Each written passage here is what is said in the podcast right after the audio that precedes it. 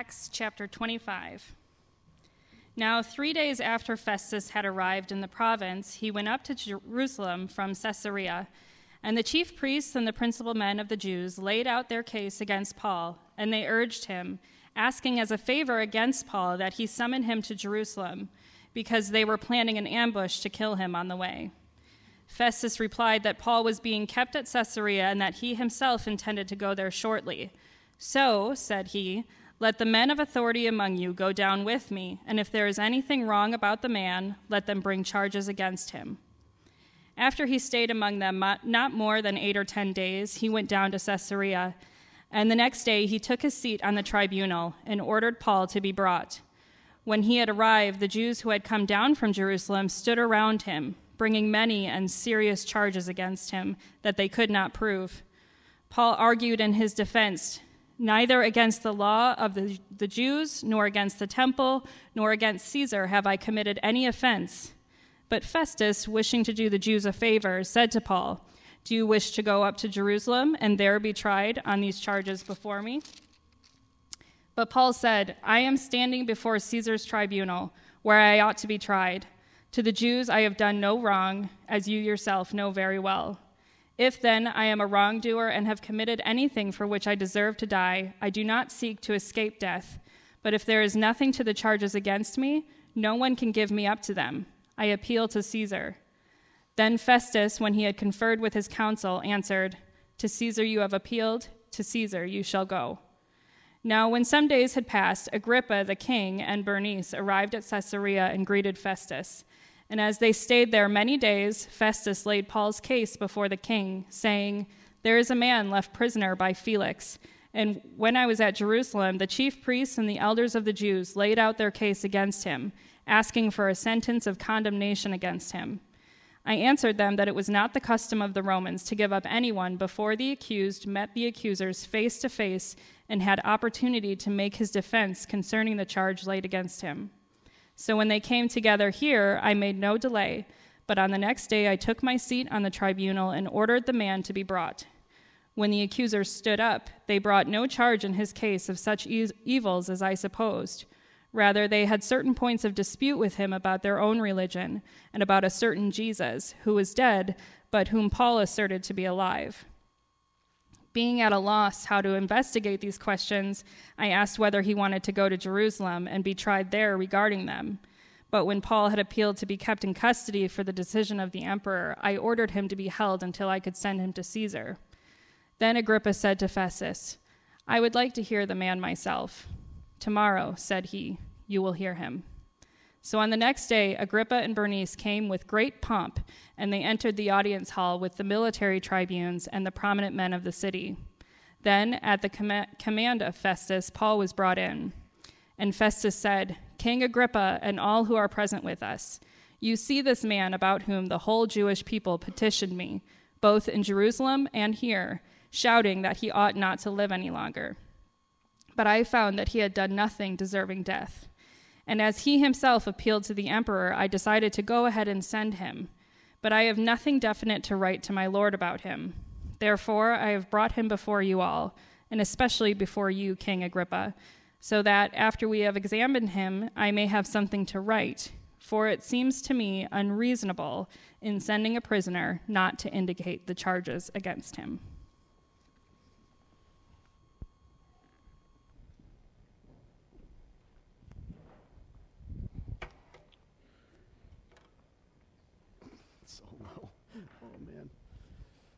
All right. Good morning, everyone.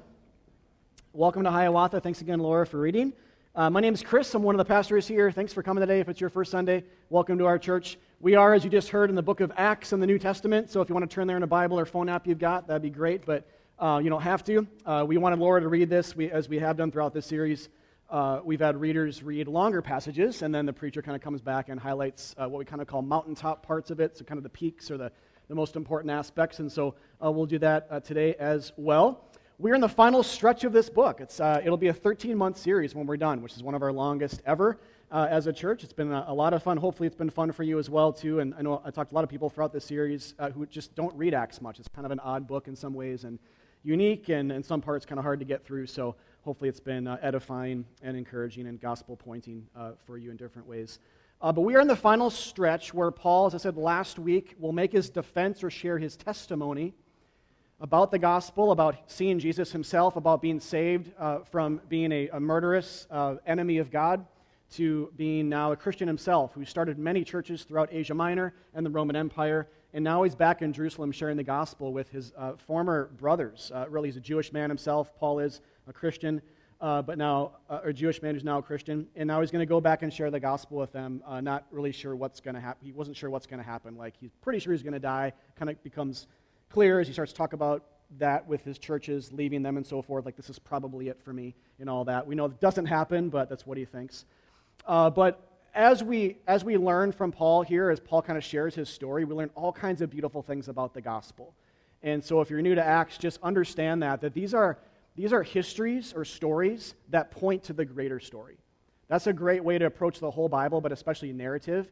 It's history, it really happened, but there are many kind of microcosms of the greater story.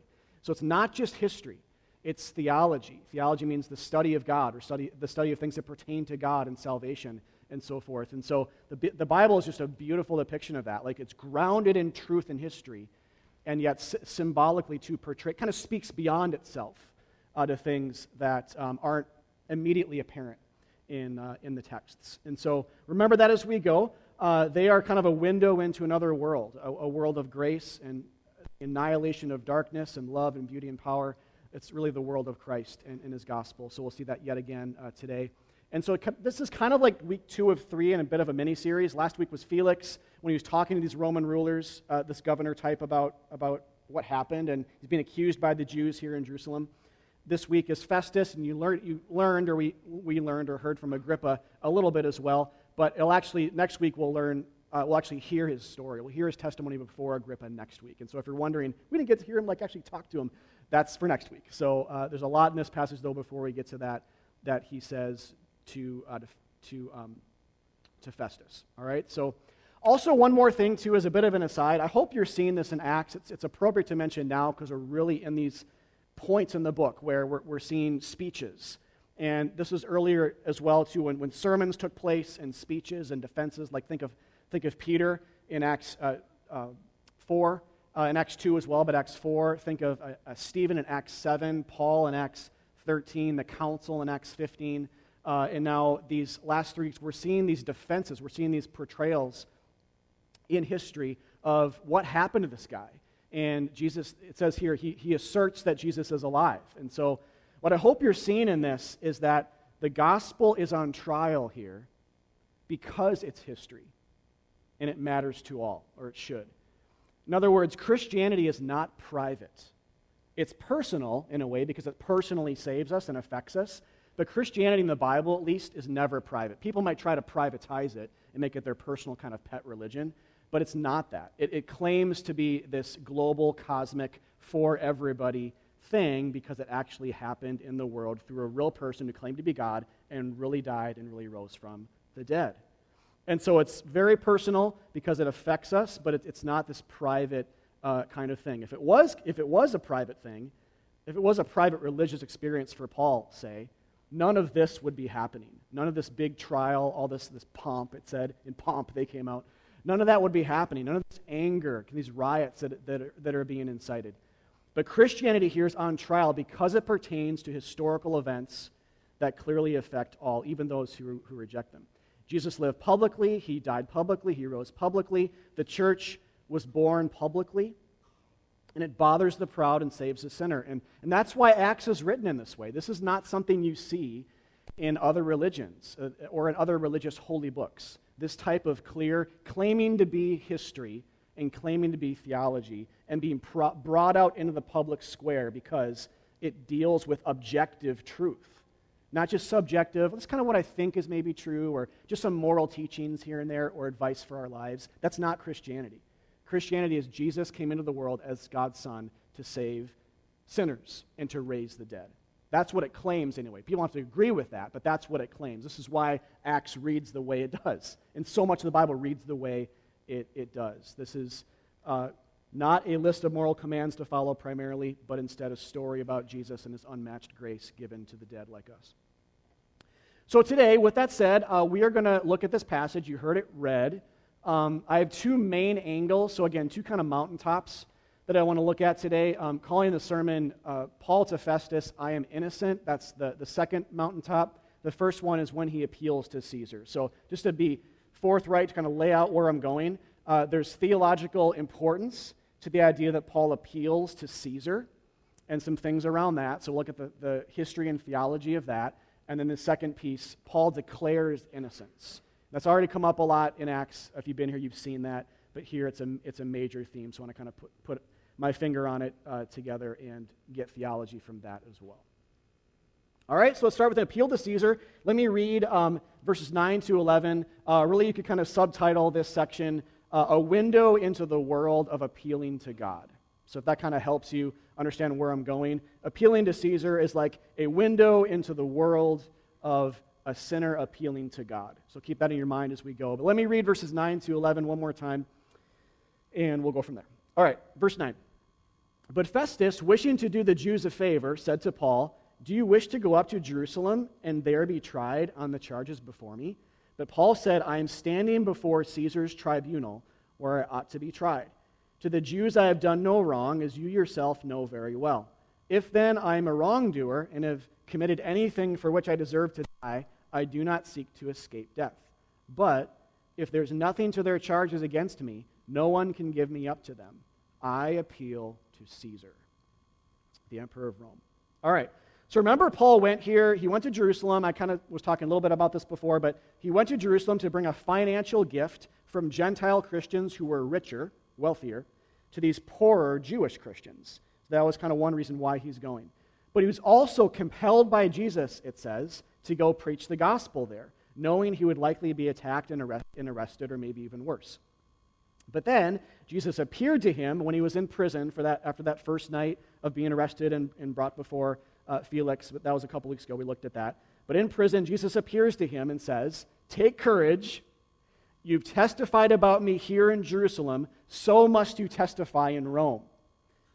So that's a big shift there for Paul. He thinks he's probably going to die pretty soon in Jerusalem, but Jesus says, Be encouraged. That's not going to happen. You're going to preach about me here, but you're also going to get to Rome because I want my gospel to be preached there as well. And, and just as a little bit of an aside here, the fact that Jesus himself says this and the Bible records this is a huge polemic or argument for the importance of preaching and the importance of word based ministry and evangelism. That Jesus is like, I, I want you to go, and I'm going to cause this into being. I want you to go to Rome and proclaim the gospel. Tell the world at this at, the cultural and political center of the globe, go and proclaim the fact that I am alive and that my graces that I bring are for all sinners. Everyone who's distant from God and exiled from Him, I will save with open arms. Go and proclaim that. Announce it, the history of it and the theology of it. All right, so, but back to Paul. Paul knew then that somehow, even though it looked like he was going to die in Jerusalem, that God even miraculously might or, or would enable him to, to, get, to get to Rome, like we were saying. All right, so, so when Paul appears, this, this is important context because as, as Paul appeals to Caesar here, he's intending to go to Rome because he knows that's Jesus' will. And yet, remember the context. And, and Laura read this, it's not uh, immediately right here, but this goes back a couple of weeks as well. Remember the context. He appeals to Caesar right after Festus says, and the, the parenthetical was, in order to do the Jews a favor, do you want to go to Jerusalem, Paul, and be tried there? And so Paul's thinking he knows that the Jews want to ambush him and kill him on the way, and so he appeals to Caesar to literally save his life. Does that make sense? He's like, I'm not going to go to Jer- I don't want to go to Jerusalem because I'm going to die on the way. They want to ambush me. He knows this. This has come up already in Acts. The Jews are still trying to ambush the guy, and they can't, right? Because, like Peter Carlson said a couple of weeks ago, he's like bulletproof at this point because God wants him to live, right? So he, but, but he still says uh, no. Then he appeals to Caesar to literally, uh, to literally save his life. All right. Now, here's why I'm recapping this. Here's why this is important theologically. That's the history of it, but this is why it matters to us. This, this is the, the theological angle on, on this truth. Paul is appealing to Caesar as he's being accused by these Jews, it actually uses the, the phrase they encircled him, right? Or they, they came around him and were, were just accusing him of things he couldn't prove, but they were accusing him. Paul appeals to Caesar as that's happening to spare his life. All right? And remember the guiding principle here for reading narrative in the Bible. This is theology. Here's the theology. Is this not our story as Christians? I mean, think about it with the help of Romans 13, which I don't have time to quote here uh, in kind of full context. But in Romans 13, the same Paul who's in, in question here says that earthly kings are pictures of God. Earthly kings, when they do good or when they, when they uh, punish evil and they bring order to a society, they're in those actions pictures of God. So, under the umbrella of that, then, that, so this means biblically the Bible is giving us permission, even encouragement, to see Caesar as a picture of God here. And so, under the umbrella of, of that, then, this is the point is this is our this is a, Christ, a Christian experience, and, um, and not just about conversion, but about being a believer as we're accused, feeling the sentence of death, and so forth. And so, as I say here, a couple lines down, but Acts 25 illustrates the Christian story. We too suffer accusations by the devil, and maybe people as well.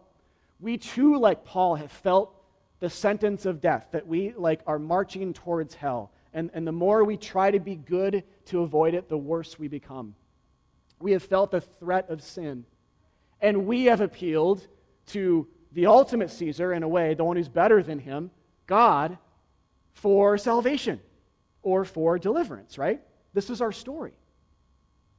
This made me think of uh, Psalm 77 here, where it uses similar language but more than that, it's the same idea. The, the psalmist here says, Then I thought, and he's suffering. This is a psalmist who's suffering deeply. And he says, Then I thought this To this I will appeal. There's that word. To this I will appeal. The years when the Most High stretched out his right hand. I will remember the deeds of the Lord. Yes, I will remember your miracles of long ago. I will consider all your works and meditate on all your mighty deeds. Isn't that wonderful? Lethan actually had us up in our home. We love this, this excerpt so much of this psalm. Uh, but but this, is, this is what he's saying. There's a lot going on here, but as it relates to Acts 25, when we make our, our appeal, when we make our appeal as ones who have sinned grievously, yet might also feel like we're under the thumb of another sin or demonic accusation or just, I can't stop this sin. I feel so encircled by it or circumstance I feel under the thumb of those things, as we appeal in that state, we don't, what this is saying is, and we see this in Paul too, we don't appeal to God on the basis of our mighty deeds, but God's. You see how different that this is from like a kind of a tit for tat uh, religious way of thinking? This is not about, I'm suffering and I feel oppressed or in danger, so God, let me defend myself before you. This is appealing to God on the basis of what He has done, right?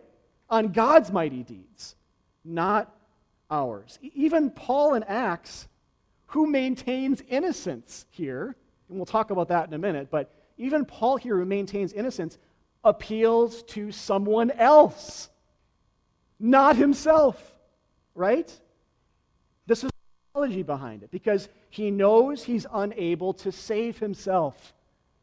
This is how Acts 25 just screams the gospel at us. The salvation is not here, it's outside of us, it's, it's out there. It's, it belong, the Bible says salvation belongs to God, it's his possession, which means it's his to dispense to us freely. And he does through his Son. He's giving us hope of eternal life through Jesus' bloody death and his resurrection, but it belongs to him, not to us. Paul appealing not to himself, the psalmist not appealing to himself, but to God, and, to, and on the basis of what he has done, his mighty deeds and works. In other words, salvation is what he anchors himself on, not on, again, not on himself. And so, again, it's the same with this is why this matters to us. And it's not just history, but this, this is this is daily stuff we deal with. Like when, when we're accused or lied to, like think about things like this. When you hear the lie in your head as a Christian, speaking to Christians now in the room, when you hear this lie like, you're such a bad Christian, you know, good Christians don't look at that stuff or say that stuff or do that stuff. You're a terrible Christian. Or the question, are you really saved? Are you sure? Like, I know your pastor says you are, and, and that verse seems to say that, your interpretation, but are you sure you're actually saved from your sins? Or relatedly, are you sure God loves you? Are you sure? I know that, that you think He does, and someone told you that, and this verse kind of seems to indicate that, but are you sure right now that God loves you? What do you do when you hear those lies? Who do you appeal to, and on what basis? Or what about when we're overwhelmed by guilt or shame? See, what, what this is all saying is we need to appeal not just to God, but God's works. We don't try to get it together or tap into some kind of non existent willpower, or, again, base our appeal on our good deeds. What, what this is, all of this is saying, Old Testament and New Testament, is we appeal to the cross. We appeal to the empty tomb where Jesus died and rose again. And then we say, we stand on, I am loved and saved. And we speak against lies. And if you don't do this, you should do this. When you hear those lies, when you're under the thumb of, of sin, you speak against it and you say, I am loved and saved by what God has done for me. I know it to be true. Look what it says. And I'm standing on the basis of what another person has done for me. Past tense. I mean, if you like to write in your Bible, um, circle that idea, write that idea in the margin and say, past tense is huge. It's not saying here that um, God will save you in the future, implied if you do something. It's saying it's already past tense been done and that you can't change the past, right? See how the past tense is gospelly here? It's good news. If it was future tense, not so much. A, a, a, a sandier, less certain foundation to stand on. But past tense is a rock to stand on. So we look back, right, as Christians, backwards in history to Jesus saying on the cross, it is what? Finished. There's nothing else for you to do, Christian. If Jesus said it's done or finished, then stop trying to add to it. It's done, finished. There's no asterisks by the it is finished statement. Jesus didn't say in process when he was dying, almost done. That's not good theology. That's not biblical. Other religions think that way, but we don't or shouldn't, right? All right. We actually see this gospel in a helpful way, kind of a contrasting way in Matthew 26. Um, contrasting in a way to Acts 25. And, and let, me, let me just read this. this. This pertains to Jesus' arrest, right when he was in the garden praying, and this band of soldiers shows up and they are arresting him. There's this brief exchange that Jesus has with Peter, um, his, one of his disciples, because Peter wants to fight him off. If you've read this before, remember that? Where he's trying to, like, don't worry, Jesus, I'll save you kind of theology, which is really bad. Uh, that's like, well, whatever. That's another sermon, I guess. But, uh, but don't worry, I've got you. And then Jesus heals the ear of that one guy. Remember that? And then, anyway, but this is part of that, part of that exchange, Matthew, Matthew's account. Matthew says, or Jesus says, Do you think that I cannot appeal, that word, appeal to my Father, and he will at once send me more than 12 legions of angels? But then how would the scriptures be fulfilled that say it must happen in this way? And see what is happening? What, what he's doing here? Really simply, what he's saying is Jesus could have appealed to God his Father for help, but he didn't. So that he would suffer, so that, or so that he'd be arrested. Then he would be tried unjustly and unfairly. Then he would be crucified and die. And then he would be buried. And then he'd rise again and save us all. Right? But, but you see the textbook this is like, with these two passages in mind, Acts 25 and Matthew 26, which should inform each other. If you don't know this yet about the Bible, we need to use other parts of the Bible to read the present one we're in, because this is how the Bible reads itself. And so when we use, we bring in a greater wealth of Scripture here, that use this the same language and the same themes, that's very similar, but also a little bit different in a way. We get theology from this, right? That should encourage us and build us up. And, and here's the theology it's substitutionary. We contrast it with Paul in Acts 25. This is basically the gospel that we see. Paul and we in Paul were spared because Jesus wasn't. Do you see how the Bible teaches from both these angles together? Paul appeals, Paul is spared. He does not die here, though the Jews want to kill him, want to ambush, but they also want a judgment in their favor right here with Festus. Paul is spared. Jesus does not appeal intentionally so that he won't be spared for us. This is what the Bible teaches. This is an extremely important exchange that Jesus has here with Peter. And isn't it amazing that it's recorded in the Bible? That Jesus says this to people? I mean, that he, he takes a minute before the handcuffs are put on and he kneels down and he says to Peter, I want you to know, Peter, this is the Son of God kneeling down to talk to a human being like, like us. And he says, I want you to know I could have appealed for 25,000 angels, legions and legions of angels, to come to my aid. But I want you to know that I didn't. Because he wants Peter and all of us in Peter to know that we're loved. And this is how he calls out to us through Matthew 26. This is how the scriptures are alive and active for us today. This is not just for Peter. This is for all of us. It's like Jesus is reasoning with us right now in this very room, saying something like, See, people of Hiawatha, I could have appealed for the help of 25,000 angels, but I didn't. That's how much I love you. That's how much I, I wanted to go to the cross for you. So cast your anxieties upon me, believe in me, and be saved. These things right here might seem really inconsequential in passing when you read your Bibles. Like, that seems like an unimportant verse. It might, maybe it doesn't, but it might to you.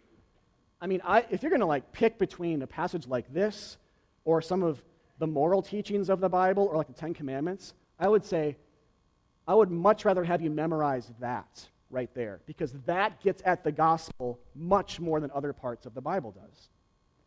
So look at how God wants to reason and talk this out with us because he wants us to see his intentions and how he could have bypassed all the suffering at many points in his ministry, but he didn't.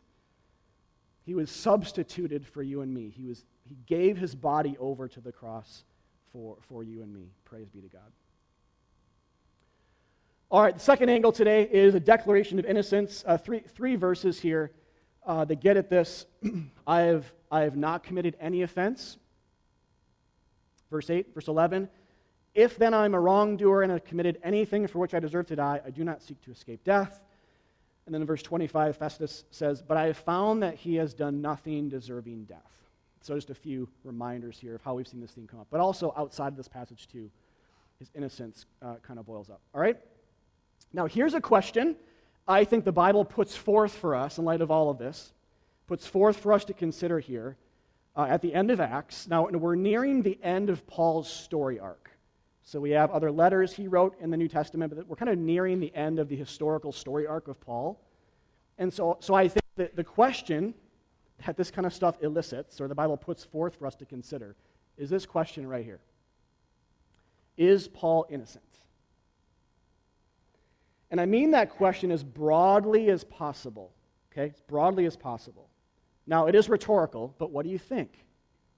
Is Paul, as you know him, innocent? Now, in one sense, the answer is a definite yes, because he didn't do all the things the Jews are accusing him of here. Right? If that wasn't clear, then that's, that's a part of what we're supposed to see here, is that he didn't, there's false accusations and lies and spins on the truth that the Jews are bringing forth to try to get him killed, just like they did for Jesus before him, which is a big correlation piece we'll look at here uh, again in, in a few minutes.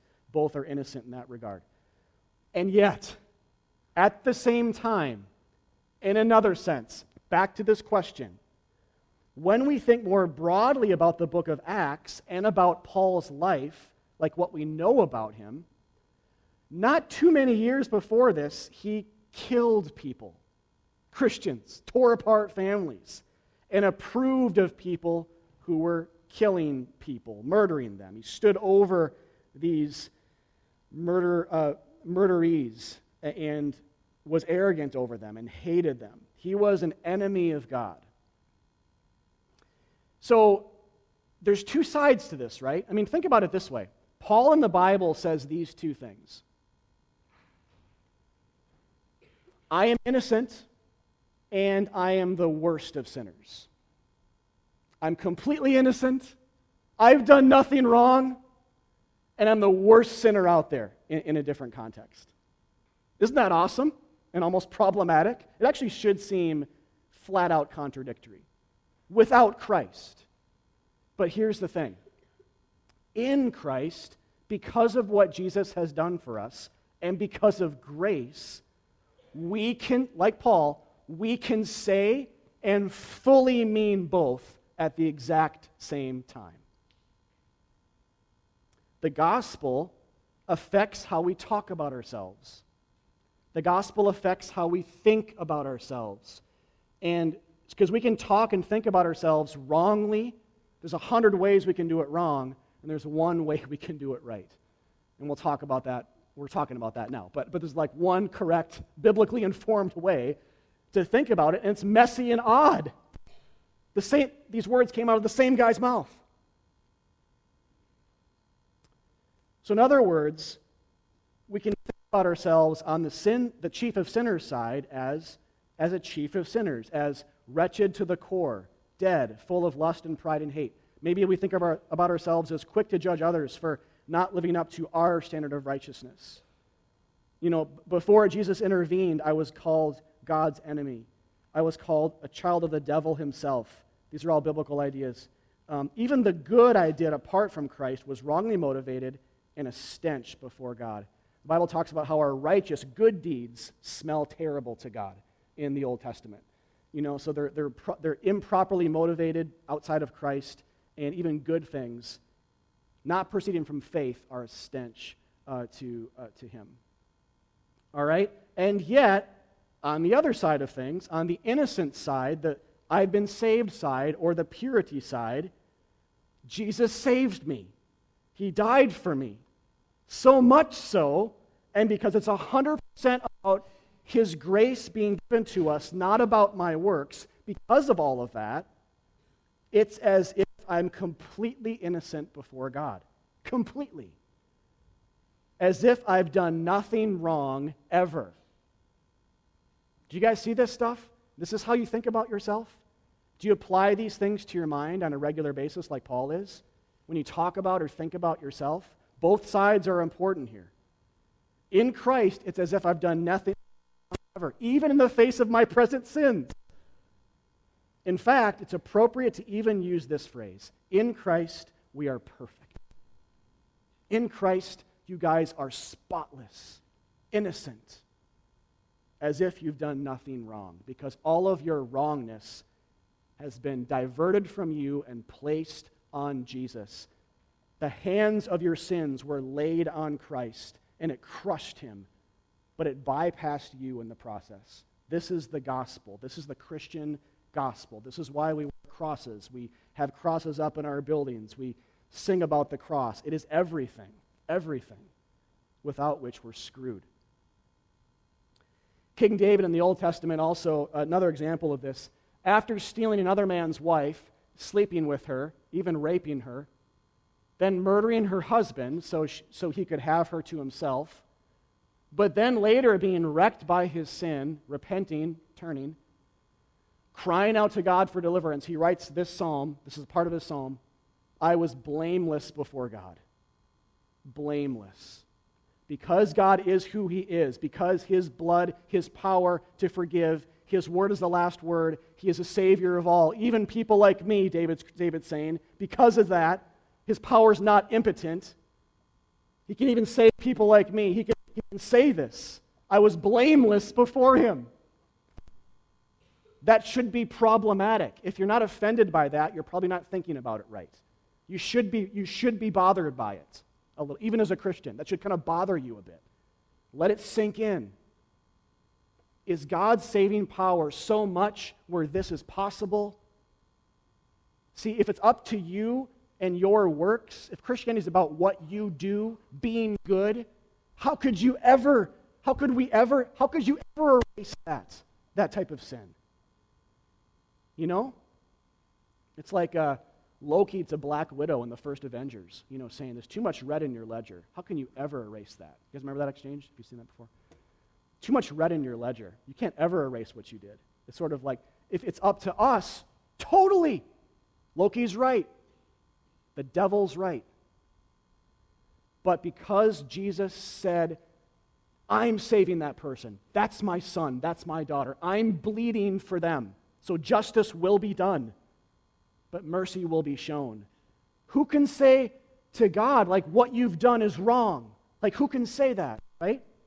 This is the unfair, scandalous grace he shows to people like David and Paul and you and me. But it's beautiful, isn't it? This is how we can have both sides to this. Both sides are, are important. I'm going to talk about this one in one more angle here about two sided biblical anthropology. Um, I mean, the song we just sang before the, the, the sermon says, When I am at my worst, I'm still of righteous birth. We saw it there too. This is the, the Latin phrase for it is simul justus et peccator, which just means simultaneously righteous, perfect, spotless, but also sinful. But, but here's the thing without both sides, uh, it, Christianity kind of collapses. And so, so think about it. Without the sin side, without seeing ourselves as chief of sinners side, the gospel is just Christ died for me because I deserved it, because I'm worth it, because he wanted to reward me. Even the idea of God being loving there loses teeth because it just means that God only died for good people. That's what that's where we that's the gospel we get to if we lose the chief of sinners way of understanding anthropologically, understanding ourselves and all the human race.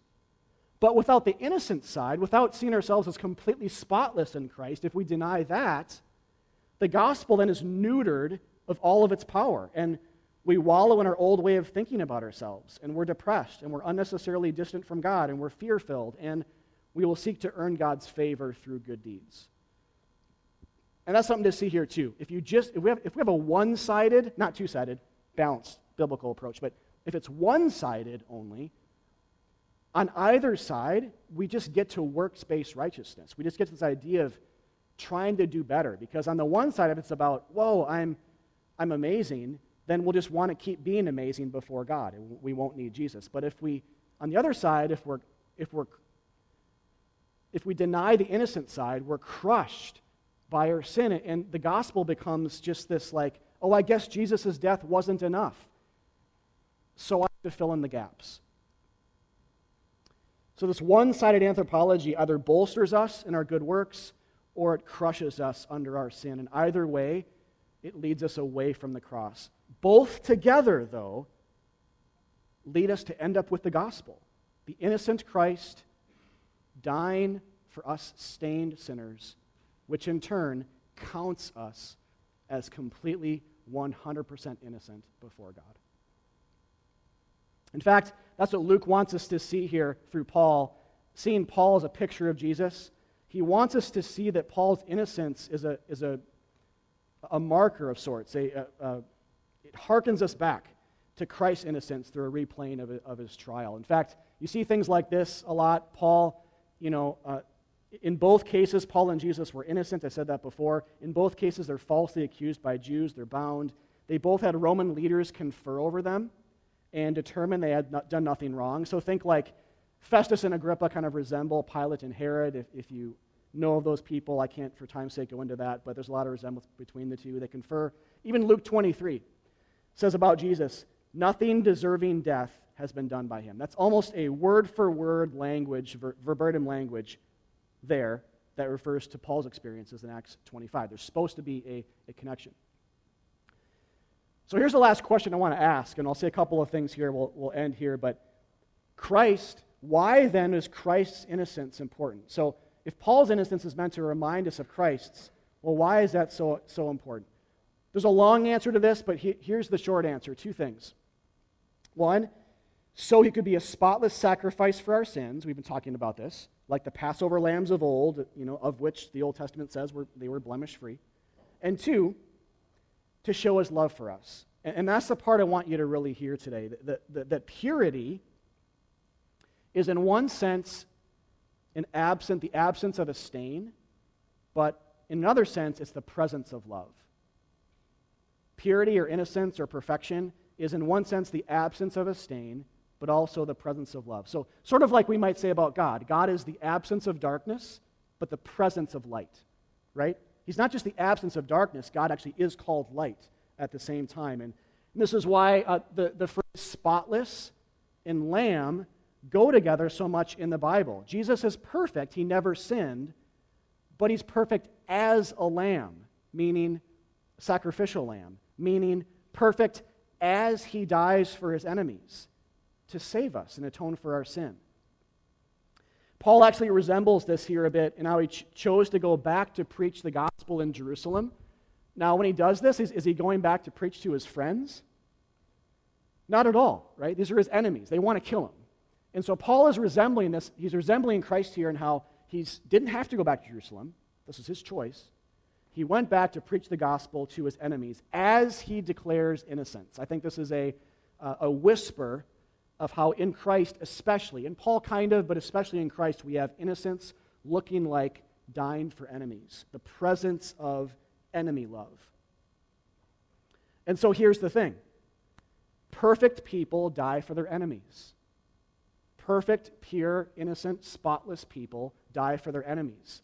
And that should smack us in the face with two truths. One, I'm not perfect, because who dies for their enemies? I mean, I, I mean, die actually die for their enemies. This is very rare, if not like ever happens, right? I'm not perfect, but two, the Christ is. Jesus, Jesus does this. Right? And so it's not wrong for us as Christians to, to, to seek to love our enemies. In fact, Jesus teaches this. But at the same time, the almost impossibility of doing that should let, help us lean into Christ all the more so that we realize enemy love does not come from us, it comes from, from Christ. It comes from the spotless Lamb. He is perfect, He's pure in how He's loved His enemies, not His friends, His enemies. And that's going to spill over into us by His residence within us through the, the Holy Spirit. And so that's what I want you to see here in Acts 25. Um, lots we could say to recap, but I'll just, I want to point us back to Him. It's this, the Bible's all, always about Him and I hope you've seen this in this series and in today's passage. Paul's not the hero, uh, Jesus is the hero. But here's what I want you to see the definition of enemy love Christ's innocent, perfect holiness, seen at his trial and in his crucifixion, not appealing to his Father so that he might die for his enemies. This is what Acts 25 is all about. Then I would say, appeal to this and appeal to Him. He is our advocate and, and our Redeemer. But remember, like Paul, how he, adv- he appealed to someone who was not himself? As a Christian, this is what we need to do as Christians every single day. Do we appeal to Christ once and then are converted and then start to appeal on the basis of what we have to give God? Or is it a constant appeal to Jesus Christ? And not just the man Christ, but there these are, these are the Psalm 77 mighty works of God that we look back to. We, we stand on what God did for us there by giving his son for us that we might, that we might live. And so we appeal to him, we appeal to the event, and then we think, this makes me pure. That what makes me pure is his purity in me. I think that uh, uh, it was Festus or Agrippa, I forget who it was, but when one of them said to to Paul, or about Paul, to Caesar you have appealed, to Caesar you will go.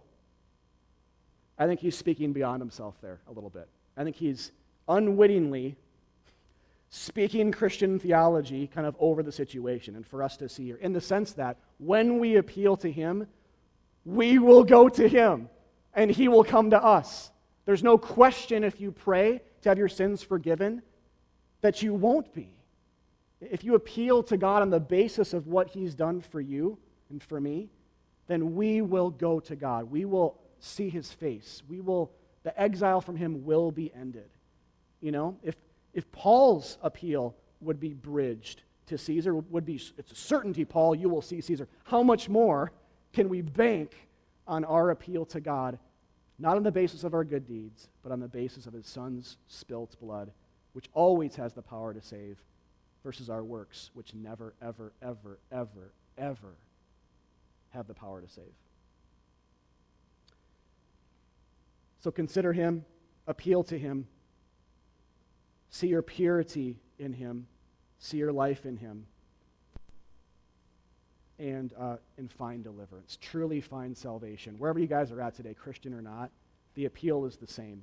Appeal on the basis of, of his blood and his mighty works. Let's, let's pray. Father, thank you so much uh, for this passage. Uh, it is so much going on here. But thank you, Father, for, for the fact that Acts 25 is about appealing to God, about how Christ did not appeal to God, but instead suffered. Though he could have appealed for help, he didn't. So he suffered for us. It is about the innocence that we now have before you, covered by your blood protected from the elements by the robe of God's saving grace, the elements of demonic accusation, of lies, of bad theology, of sin, all of that and more. And it's also, then, especially about Christ's purity and innocence, the spotless lamb who became stain for us, the sinless lamb who became sin on the cross. Even though he knew no sin, he became sin. He took on the likeness of, of a snake, of an unclean animal Darkness swept the land at high noon. The earth shook. The Father turned his face away. Came among criminals a stench. And yet he was the most beautiful, beautiful uh, person. He was being the Son of God himself, the most beautiful part of all creation was right there. The light of God becoming dark for those six hours. Father, um, forgive us our sin. Help us to sing to you now in, in thanks. In your name, amen.